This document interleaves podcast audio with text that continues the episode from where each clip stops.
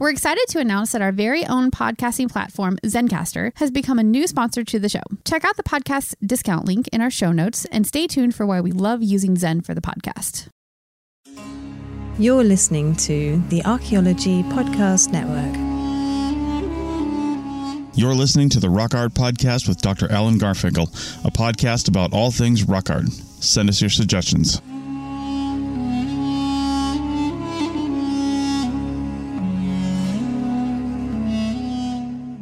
Hello and welcome to the Rock Art Podcast, episode 8 with Dr. Alan Garfinkel. Today, Dr. Garfinkel talks to Carlos Gallinger about bighorn sheep in California.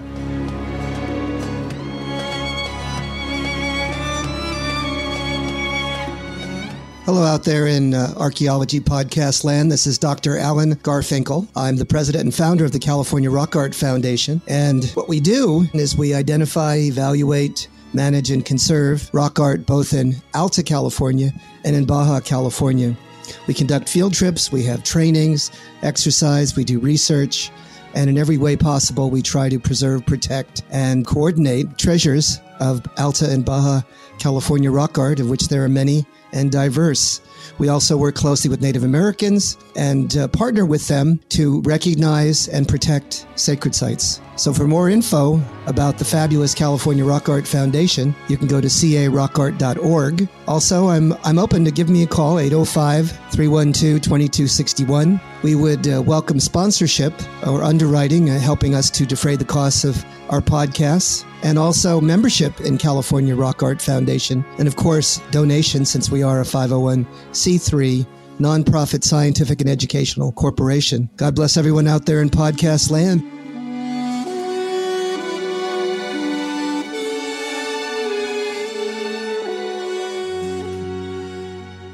This is Dr. Alan Garfinkel on the eighth installment of the Rock Art podcast under the Archaeology Podcast Network. And if you have any questions or suggestions about this particular episode or the continuing rock art studies, give me a call or send me an email. You can uh, reach me by phone at 805 312 2261 or at my email by Avram, that's AVRAM 1952 at yahoo.com. We are absolutely honored to have a very unique guest today. His name is Carlos Gallinger. And Carlos is uh, a unique person in my experience in that he has a remarkable background and has been studying the wild sheep, the uh, desert bighorn sheep of the uh, Great Basin, principally in the western Mojave Desert, for most of his life. And he has uh, studied their habits, their habitat, the associated prehistoric activities of native people in hunting the bighorn sheep, and also in displaying their images both on rock paintings and on petroglyphs, rock drawings. And with that, hello, Carlos. Hello there, Alan. How are you today? I'm doing very well. Great. Well, Carlos, maybe we should take a step back and tell the audience about how you ever became interested in the study and research on bighorn sheep and, and where you grew up and how you developed this passion. How's that? Yeah, well, I guess that's what I guess differentiates me from many other people is the time I've spent in the field. I was raised basically a, what they call a free ranging child. And then most of my working career, I worked 12 hour shifts. So basically, I had 14, 15 days of work and the rest of the time off. And I lived in Barstow. So I was right in the heart of bighorn sheep country. Where did you grow up, Carlos? Well, a little bit in Needles, California, and Barstow, California. So it's Mojave Desert for those who unfamiliar with the names. And then the last 20 years, I only worked like maybe three or four months a year in 12 hour shifts. So even when I worked, I was working 60 days a year. And, and rest of the time, I often lived out in the desert and I had a motor home and I, I lived out there. And that's kind of what I did. And I got into the bighorn sheep as a young man, really wanting to get into hunting deer. Back then, hunting was kind of normal, whereas now it's, you know, frowned upon basically. So I've had a lot of interesting kind of stories in that way. And as I got deeper into it, many of my mentors, uh, one in particular told me if you really wanted to learn hunting, you had to learn archaeology because it was the study of hunter and gatherers.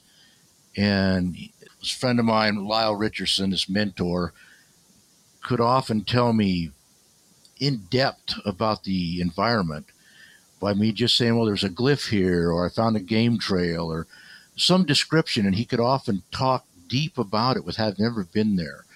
So I started learning this idea of trying to understand the landscape in a traditional way. Tell us about your, your youth. I mean, I, I think you told me at one time that you, in fact, did spend some time in the Newberries as a child. Am I wrong? Yes, well, my dad worked at, at, a compressor plant in Newberry, and they ended up owning a ranch that was just at the bottom of just the base of Newberry Mountains, right below the Newberry Caves. And much of my time as, as a younger kid, like when I was, by the time I was five or six, all the way up until I was in high school, you know, a lot of our friends, it was not unusual to get our bows and arrows and just run around like wild men, just crazy, having a good time. And it was kind of just what we did. Tell me a bit about the Newberry Mountains. Where are they? What are they? And why are they important to understand in this journey of your life?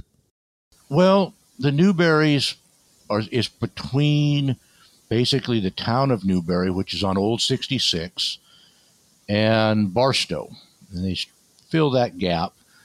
And it's a rugged now considered a legally a wilderness, but it was so rugged that most of your off-road dune buggies never really got into the interior of the Newberries. And there was always sheep there. It's a remnant herd, that is, that it always existed. So genetically, it has a lineage, unbroken lineage, back to the ancient times. And, and, that, and at one point, it was down to 25 head. It was it was hanging on by its fingernails. So you're telling me that at some point in its history, the Newberry Mountains that are out in the eastern Mojave Desert only had how many bighorn sheep? T- about 25, and that persisted for probably 50, maybe 100 years. Hard to say. Now, I understand that when it gets down to that low, there's almost a certainty that that particular population could and, could and does become extinct. Yes, it, it was on its way out. I mean, it was it was without a doubt on its way out due to inbreeding. Okay, now the Newberry Mountains are also famous for, uh, as you said, the Newberry Caves, and you might want to introduce our audience to what the heck that's all about. Well, the Newberry Caves was a major archaeological site that was excavated, I think, in the late 50s, early 60s, and had a lot to do with laying the groundwork for Great Basin archaeology in a whole. And I think you can correct me on this a period of time known as the Little Pluvial, when many right. of the petroglyphs were carved and, and, made, and that there was this culture that that ascended that was basic a bighorn sheep culture, much like the Great Plains would have been the buffalo culture or the Pacific Northwest, the salmon culture, and so on. We're talking about a time that's maybe oh, let's say uh, three to four thousand years ago, correct? Yeah, and and pre bow and arrow, pre bought pottery, as as you well know. Yeah, it had a lot of what they call perishables in this cave, and one of the things that links up to this cave is there's undisturbed campsites going like off into the Ords or the Rodmans, and of course the Rodmans have all these beautiful petroglyphs that are of the same era, as well as as geoglyphs. What's a geoglyph? Well, it's a, a an image or design that's on the ground that's made out of just rocks where they just grabbed mostly in the Newberries they're I don't know relatively small rocks the size of a potato maybe uh, or maybe not bigger than a coffee can and they make different designs there's one that I believe is a broken arrow a sheep a sun, for lack of a better term. They're, they're all over these images, and you'll find even uh, a few places of you know flakes and things like that, campsites, metates, and so on. These geoglyphs are like there's something like almost the Atacama Desert where they they actually take out rocks or put rocks in, and actually make rock pictures on the rocks, on that desert pavement, on that Right. uh, heavily varnished basalt and other styles of, of rocks on the desert floor, right? That is correct. And that's how even an amateur can look at it and say, well, that's very ancient, simply because it doesn't have the varnish on the bottom. I see. has a, usually a redder varnish. So it do, it's kind of a no brainer to actually see it and understand it as an ancient design rather than something done in the 60s or something. But you were saying the Newberry Cave had some perishables in it? Well, it had all kinds of things. It had spears and atlatls and split twig figures. And my assessment of cave site is that it was an ambush site and that there was water at the foot of the cave. And there was also mineral sources right around it. And I've got a long, drawn out theory about when you bring mineral sources and water together, it amplifies the value to the animals. So we have this cave in this uh, Newberry Mountains. It has perishables in it. It dates from about four to 3,000 years old. And it has all of this material that's perishable that, that in fact, uh, normally doesn't preserve, but because it's in a cave, it's there. What were they doing there? Why does, why does that cave exist anyways? you know, most of the archaeology is is based that it was a religious site, and, and without a doubt, it was in part that. But to me, what you have is a hunting blind that's been preserved. That that that, that the sandals and the lost arrowheads and the arrow sh- or, or atlatl shafts and and so on that would never be uh, preserved elsewhere because there are plenty of hunting blinds, but they're exposed to the elements, and so all these other things would just be would be vanished. They're they're gone. They decayed. Whereas they were preserved in the cave, so we have you know a religious site, but we also have a, a, practical site, a site that was an everyday, like, hey, I got to feed my family kind of site, and the tools of the hunters were there. And one of the things the archaeologists have going through and, and all this, they were quick to realize that there was not any any or little sign of, of habitation of women or children. So this was not the main camp. This the Newberry Caves was a place you went to hunt. And hunting was as much a religious activity to these ancient people as as it was a practical. There, there, there was no separation in their mind, I don't think, uh, between the two. now this is sort of a hunting site and also religious site. Was there any images there that were related to the hunt or anything that we might be able to understand? Well, yes, there there was the split twig figures, hmm of which I actually think there's a, a split twig figure representation in the geoglyphs on the on the Rodmans. But the split twig figures, like one of them had a little spear in it, another one had uh, an arrowhead wrapped in it, and of course the fact that one of these had each of these, you probably had the others. Many of these split twig figures are fragmentary, so they probably also had spears or arrowheads or other ideas of the hunt. May have had red paint on them in a position of death. Who knows what they might have had? Sometimes the split twig figures do look like they're they're dead because the, the position of the legs are such that they're they're kind of closer together at the ends, Mm. and that's what happens when a sheep is dead, laying on its side Ah, in a relaxed position. The legs are a little closer to each other at, at the hoofs. can you explain briefly what a split twig figurine is? Yeah, it's it's a it's a phenomena that's actually throughout the Great Basin. You could probably expand on that, but I know it's in the Grand Canyon, quite Yes. prevalent. And they would split a twig, I think usually a willow, and just wad it up in such a way as it would make uh, an image of a four-legged animal. And almost always, given the proportions, it would be a sheep or a deer. Got Uh, it. The, the, Got the it. proportions of the legs are different between the sheep and the deer, and most of them to me look sheep, going off those proportions. But you, you know, a guy could just have done it a little short or long at one particular time, and, and we wouldn't know that. Now, now I thought there was uh, maybe some rock art at Newberry Cave. Am I right or wrong? There is. There's uh, pictographs. No, no petroglyphs, but there are pictographs. And what are those? What are pictographs? They are paintings, basically. Ah, One of them appears to be a sheep in, in there, and then there's a handprint, which is you know universal all over the world. And it's interesting. A lot of the the um, pictographs there tend to be what we would call abstract. We, we don't know what they are. Sometimes glyphs we know very much what they are. We, we, we it's obvious, you know, that it's a sheep or a person or an atlatl. Other times we really don't know what is being symbolically represented there.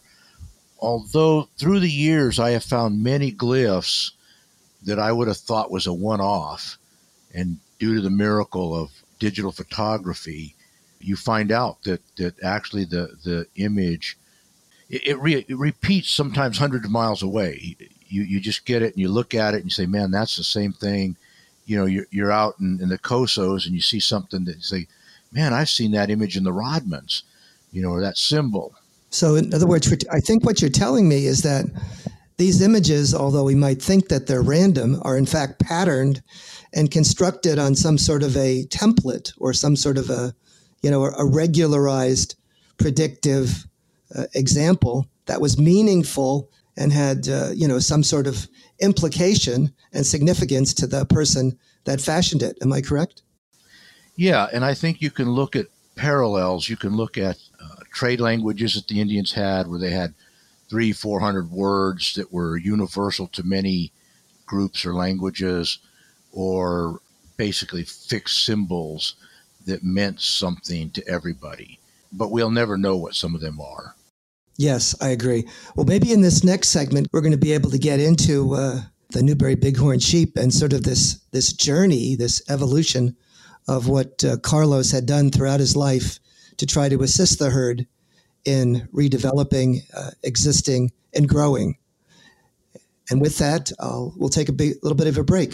Chris Webster here for the Archaeology Podcast Network. We strive for high quality interviews and content so you can find information on any topic in archaeology from around the world. One way we do that is by recording interviews with our hosts and guests located in many parts of the world all at once. We do that through the use of Zencastr. That's Z E N C A S T R. Zencastr allows us to record high quality audio with no stress on the guest. Just send them a link to click on, and that's it. Zencastr does the rest. They even do automatic transcriptions. Check out the link in the show notes for 30% off your first three months or go to zencastr.com and use the code ROCKART.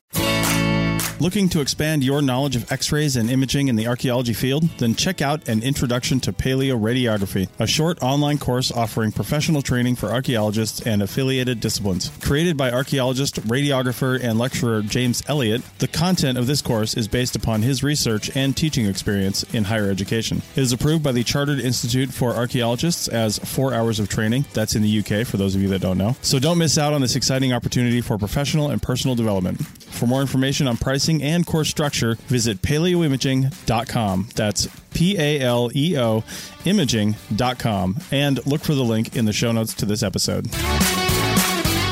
Welcome back. This is uh, Dr. Alan Garfinkel, and you're listening to the Rock Art podcast on the uh, Archaeology Podcast Network.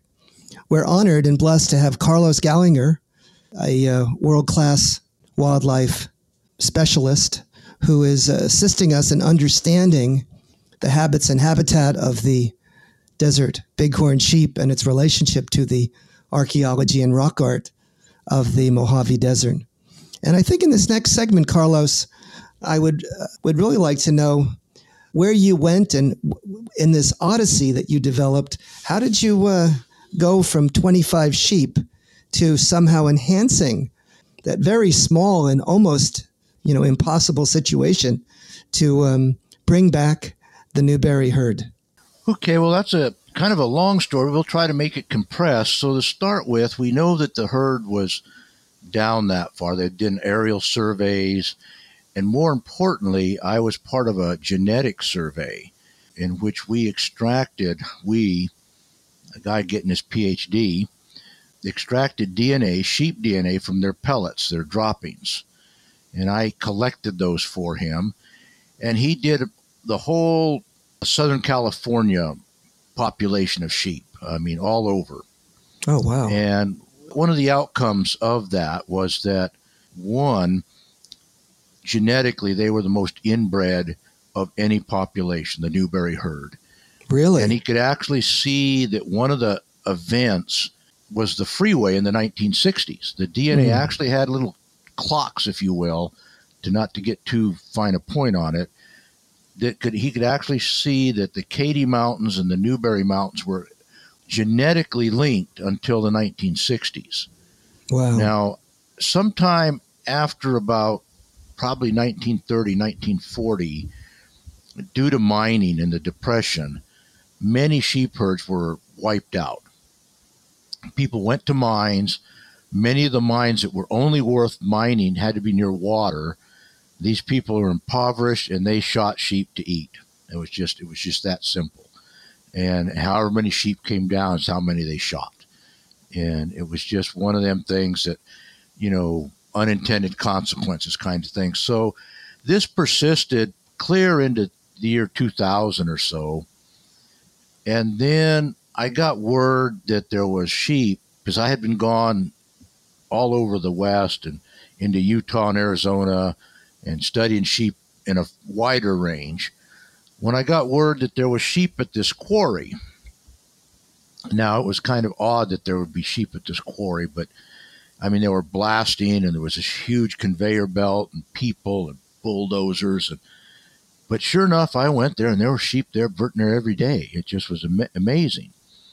And one of the things to kind of bring the story, because there's a long story, but what I come to realize, uh, it, which is a whole nother, almost could write a book about, that the quarry was blasting and ripping rock up. And that pulverized rock freed minerals. And the quarry people had put water for the sheep. The sheep would come down. They as they would wet the road, the sheep would come down and lick the little puddles, and eventually they found a a leaking uh, valve on their water tank, and the sheep would come in every day and get that water. And then after a while, I realized that it wasn't just the water; it was the minerals. And at the same time, we were putting water sources because of bureaucracy, it getting tough to put water sources in the in the desert So, who are you working with when you say we we put water sources? with a whole group of people, but it would be mostly the Society for the Conservation of Bighorn Sheep, the Foundation for North American Wild Sheep, a Department of California Fish and Game, which is now Fish and Wildlife, and, and other groups.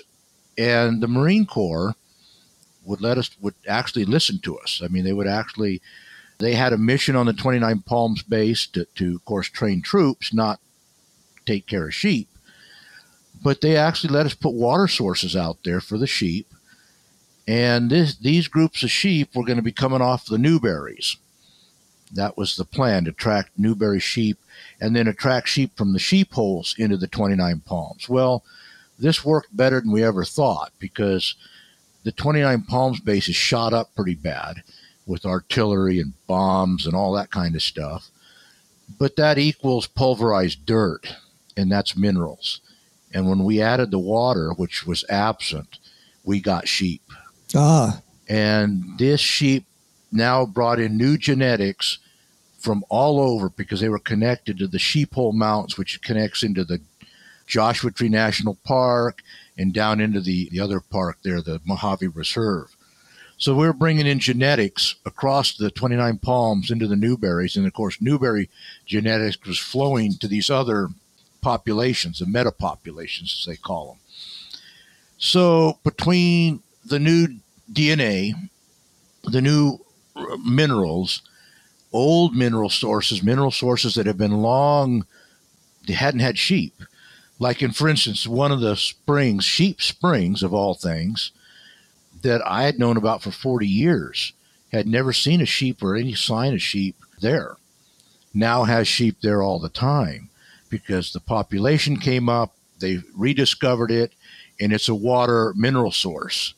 did you have to uh, somehow change or develop pre-existing sources to catch water or to further enhance the availability of water, Carlos?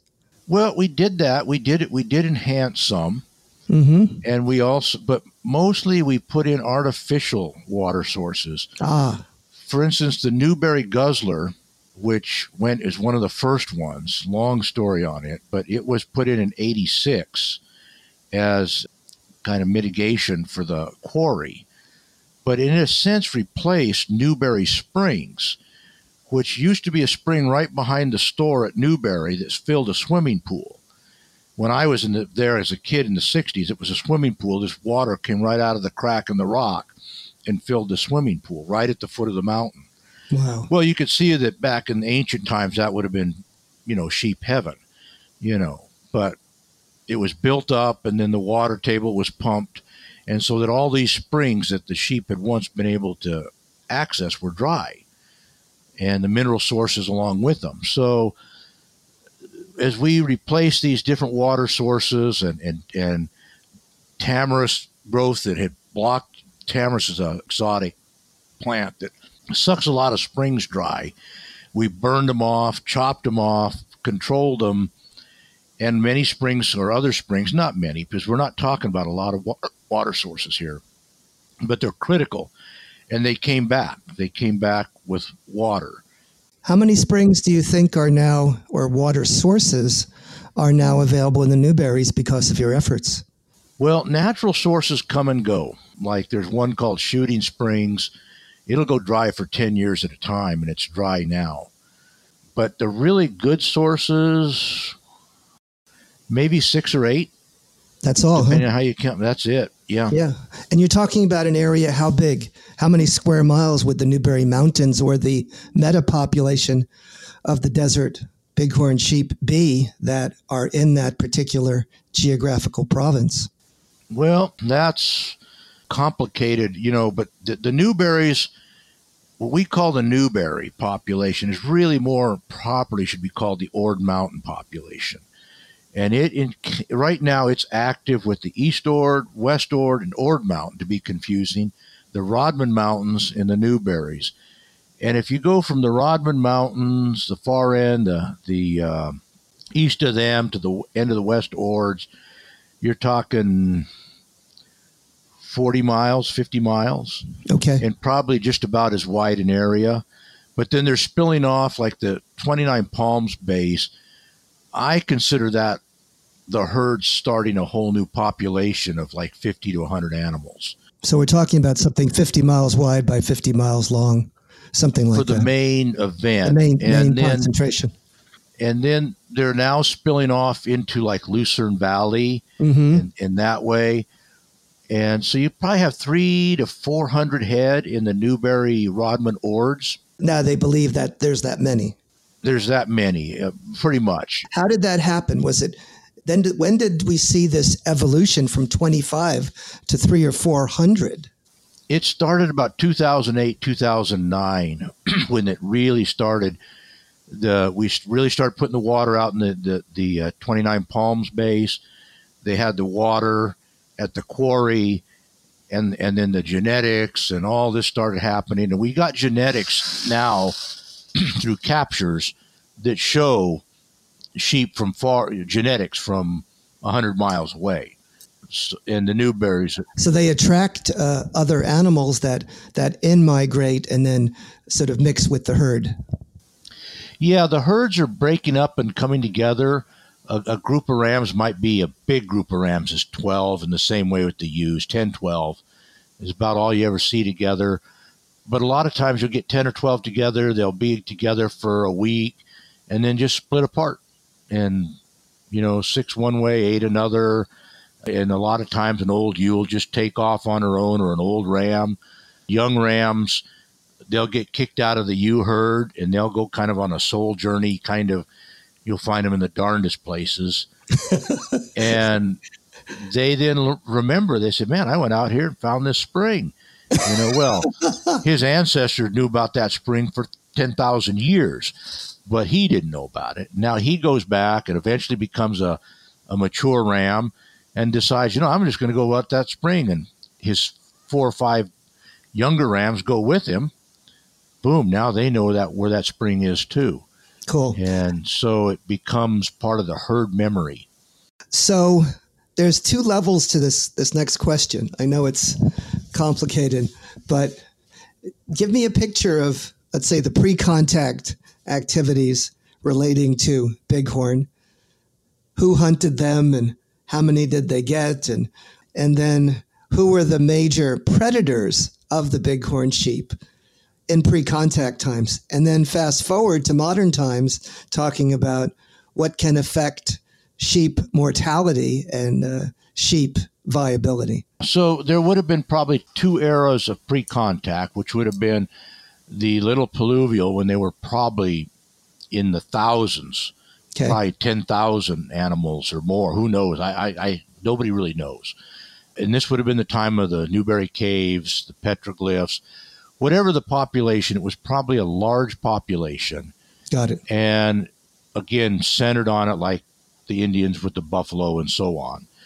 And the Newberry Cave and the Newberry area, because it had springs and had minerals, had salts, would have been kind of like a conveyor belt to bring animals in. So it would have been a very interesting place because the people could have gone out, killed 10 animals to feed maybe a tribe of 40 or 50, and then a week later go out and kill another 10 animals and then a week later another 10 animals because the way the structure of the environment all the way up into the ords and the rodmans the east ords and west ords would eventually in the, in the habitat the habits of the animal animals would have naturally said huh i'm going to wander down in here. Oh there's not many much activity. And then they'd end up down by the newberry caves and get hunted.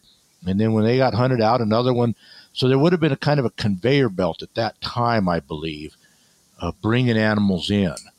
Now, pri- just prior to contact, we'd call, you know, the 10th century or something like that. I don't know. Yeah. Some, you know, before Columbus or even after Columbus. So AD, AD 1000, AD 1500, 1500. Yeah, there, there would have been, and really right up until the 1880s, mm-hmm. the Native Americans still would have hunted that but the Newberry Caves wouldn't have had a water source. Uh. The sheep would have had to come down into the other Newberry Springs. The population was lower because the desert was under more severe conditions.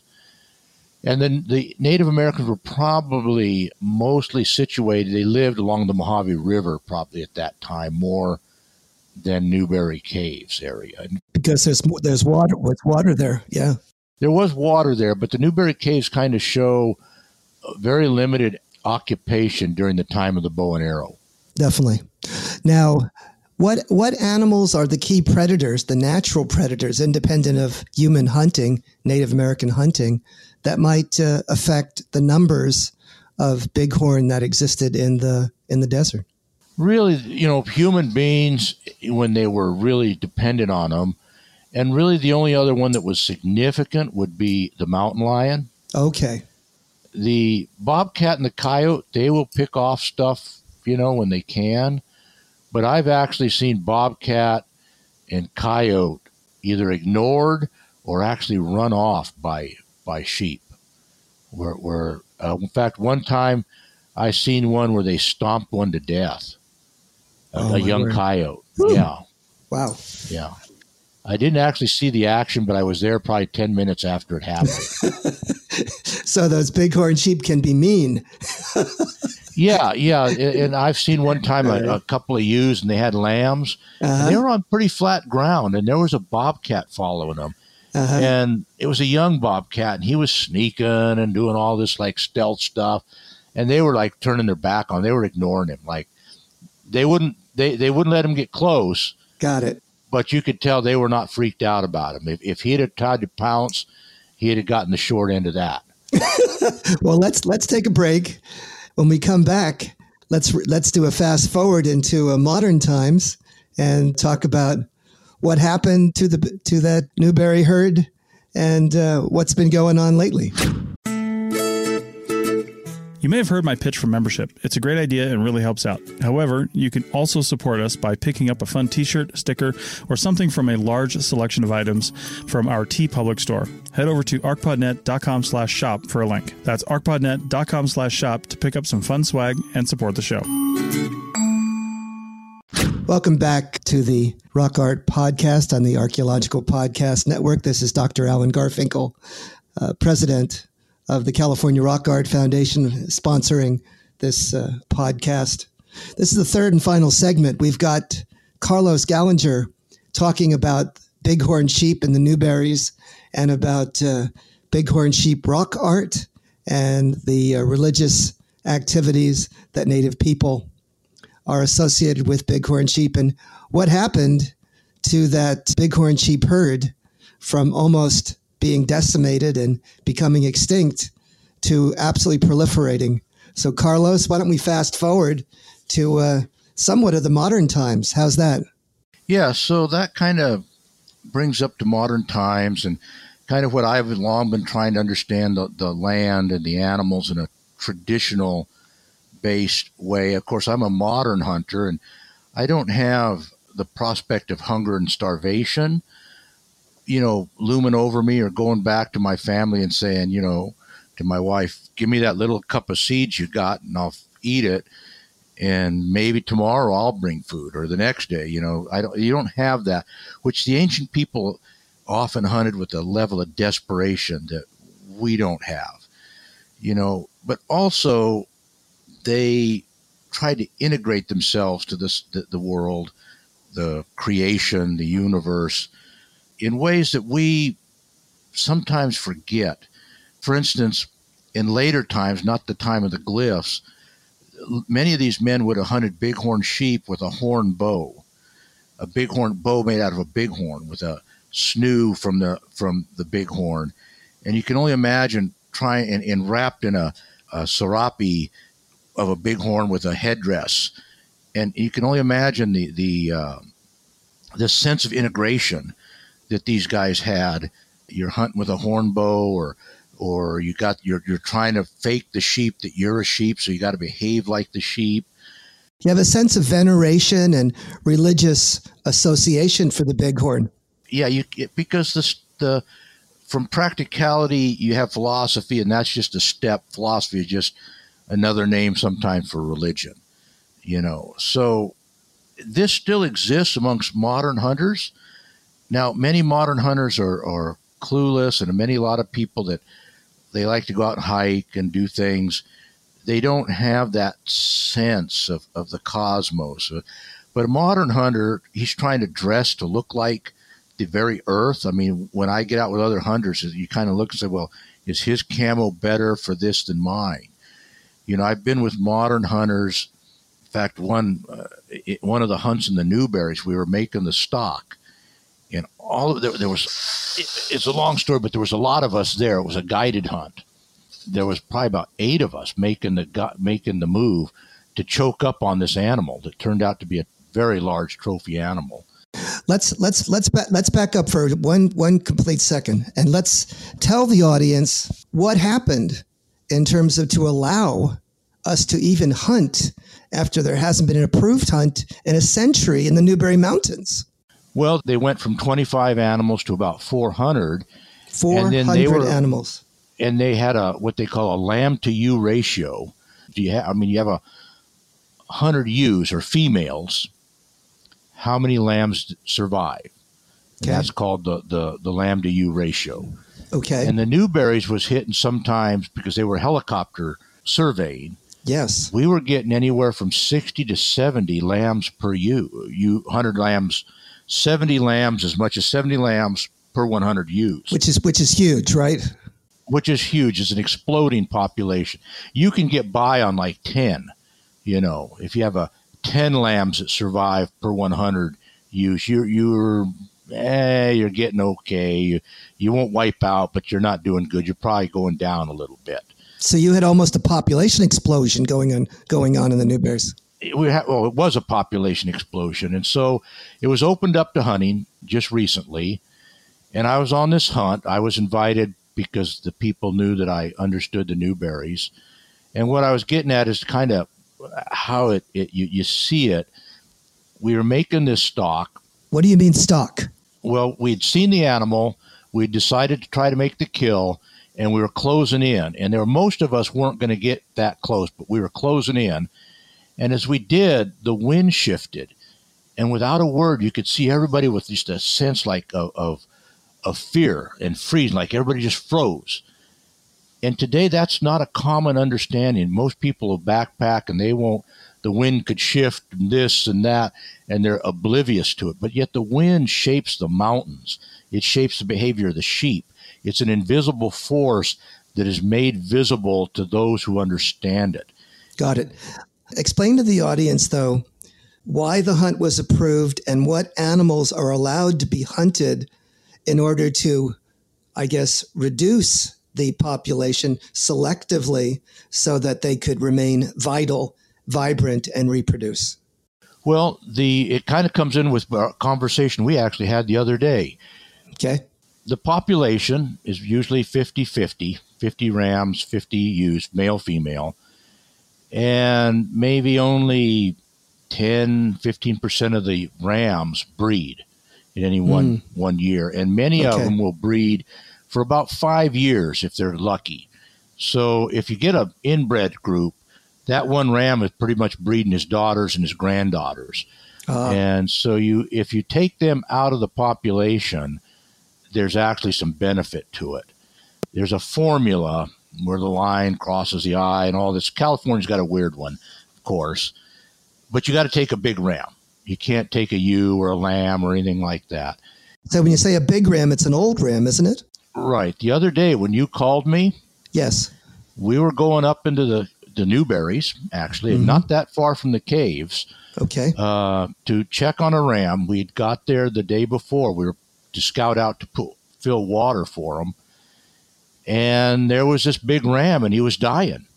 Oh, wow. He, and it, he, he made it to the water source, and we walked up to the water. We didn't even notice him right off the get go. He, he he was laying there in the dirt, eyes closed. He just barely opened his eyes to to acknowledge our existence. Uh-huh. I walked right up to him, and finally he stood up. But I mean, he just barely stood up. Dirt in his mouth. He was just on his last legs. I, no sooner than I turned my back to him, he just collapsed right in the, right in his tracks. He was, wow. and of course, he was a big, nice ram. I've got some pictures of him. Uh-huh. And this is the kind of thing that you know, instead of just having an animal die like that, we can harvest them as we call it. And yes, and there's a lot of money brought in from people trying to get this tag. I've tried to get the Newberry or a sheep tag in California for 36, 37 years mm-hmm. and have never been able to do it. So, in order to hunt legally, you must obtain a tag. And to obtain a tag, usually you must pay a price, correct? Well, you pay two, there's several ways. You, you, you enter a lottery, it's like 10, 20 bucks a year. If you get it, then you pay another 250 bucks and you go to a class. And then after the class, you're given a tag and you can get one mature ram out of a particular zone, not okay. just anywhere.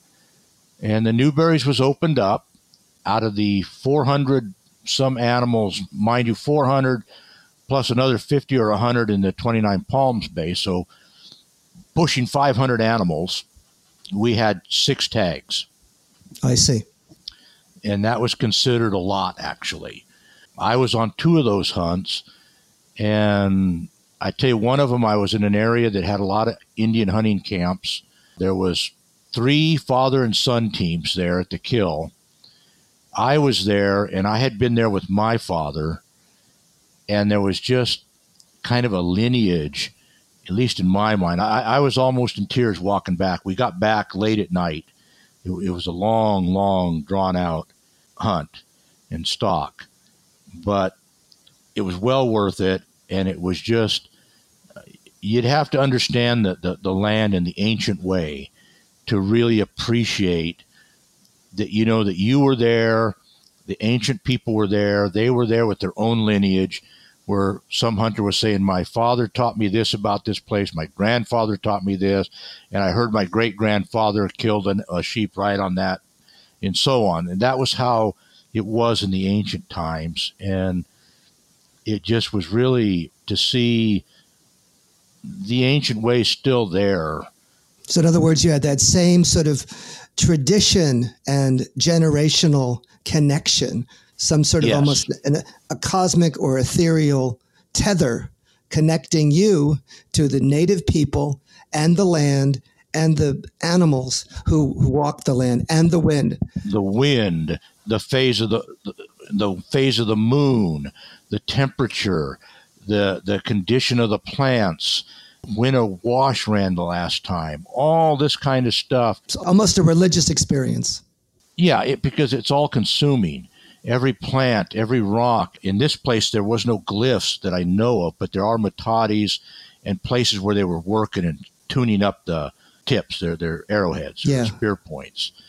Wow. And so it you when you get this kind of stuff, you begin to realize that there's a depth to it, and I think that's what the glyphs is a doorway to understanding that because they're not random in their placement and they're not random in the sense that they're just a squiggly doodly line. They they actually had meaning. They were made by a particular human trying to convey a particular thought, and that's a thought. When you see that glyph, that's somebody's thought in a in a given time and place, in a given time, like within minutes. Somebody somebody said, "I need to put this symbol, this this message, and I know that it's going to last longer than me." So when we think about rock art, even in the in the desert west especially, if there was one particular animal symbol that is the number one symbol found on certainly rock drawings, petroglyphs, it is the bighorn sheep, isn't it? Yeah, by far. Now, others lizards I've seen, and and deer. Deer show up from time to time. There's stuff that people think are quail feathers. Uh, I've seen a what is almost certainly a Gila monster, and there's other animals that show up once in a while. But as a motif and something that's really anchored in, in, in their mainstream culture, it's the bighorn sheep. And why do you think that that was the case? What is it about the bighorn sheep that has such an obsession or passion for people, a symbol? And what, what would be the draw? What would be the motivation for people to be so fixated by the image and the being of a bighorn sheep? Well, it it's it gets to masculinity, it gets to you know religion. The the bighorn would have been the one of the biggest animals there. To to actually get him, they're very elusive. You you have to be physically fit, mentally fit.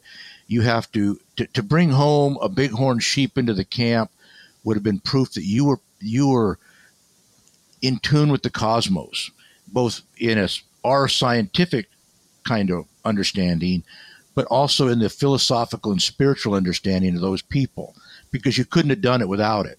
If you didn't understand the wind, if you couldn't say, well, the moon was this, so, uh, you know, shining bright or dim, or so the sheep might have behaved in this way last night. If you weren't in cosmic you know, tune, you could you can't hunt a sheep. You, you'll you'll fail, and so it, it, it is a status. It is a trophy. It was a tr- it's a trophy now, and it was a trophy back then. But now the trophy has kind of a negative connotation to it, whereas in their world and in the hunting world, the modern world, that's a status symbol that means something because of what the sheep is. Because to out sheep the sheep is something. Most people today will never go into the field and say, I'm trying to get real close to a desert bighorn sheep and succeed in it. That is a very difficult thing to do. And so you see it in the art. Now, a lot of the art you see ewes and lambs, and but the rams are often with horns way out of proportion uh, for their body size. So we know that that this was a status, you know, a male, just like you know, eagle feathers for the Great Plains. The eagles didn't fly down and, and you know sell their feathers for two dollars or something. You had to hunt eagles, and, and if you were out on the Great Plains to hunt an eagle to success was was an accomplishment. You, you just didn't you, you didn't you didn't do it for food. So, Carlos, what's the what's the takeaway from all of this? How can uh, someone perhaps access more information since we're kind of closing in on the uh, the uh, end of our third round here? Can uh, they get a hold of you? Yeah, for a lot of this, you can go for more in depth uh, stuff. You can go to my website, which is thewayofthings.org, and I got articles and videos that are along these lines. And for something more lighter, I have a Facebook that's The Way of Things, or you can look it up by my name, Carlos Gallinger. And it's usually just, you know, maybe a sentence or a photograph or maybe just a paragraph in, in scope. Well, Carlos, it's been a great treat for our audience and for me as well to uh, hear your lifelong perspective on uh, bighorn sheep. With that, all you folks out in podcast world, thanks for tuning in. Have a good week.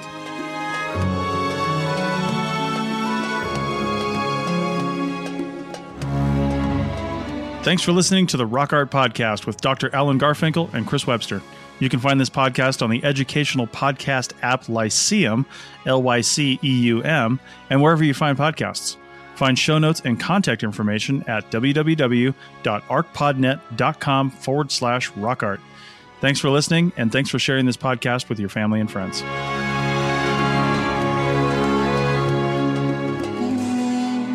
This show is produced and recorded by the Archaeology Podcast Network, Chris Webster and Tristan Boyle, in Reno, Nevada, at the Reno Collective. This has been a presentation of the Archaeology Podcast Network. Visit us on the web for show notes and other podcasts at www.arcpodnet.com. Contact us at chris at archaeologypodcastnetwork.com. Thanks again for listening to this episode and for supporting the Archaeology Podcast Network. If you want these shows to keep going, consider becoming a member for just $7.99 US dollars a month. That's cheaper than a venti quad eggnog latte. Go to arcpodnet.com slash members for more info.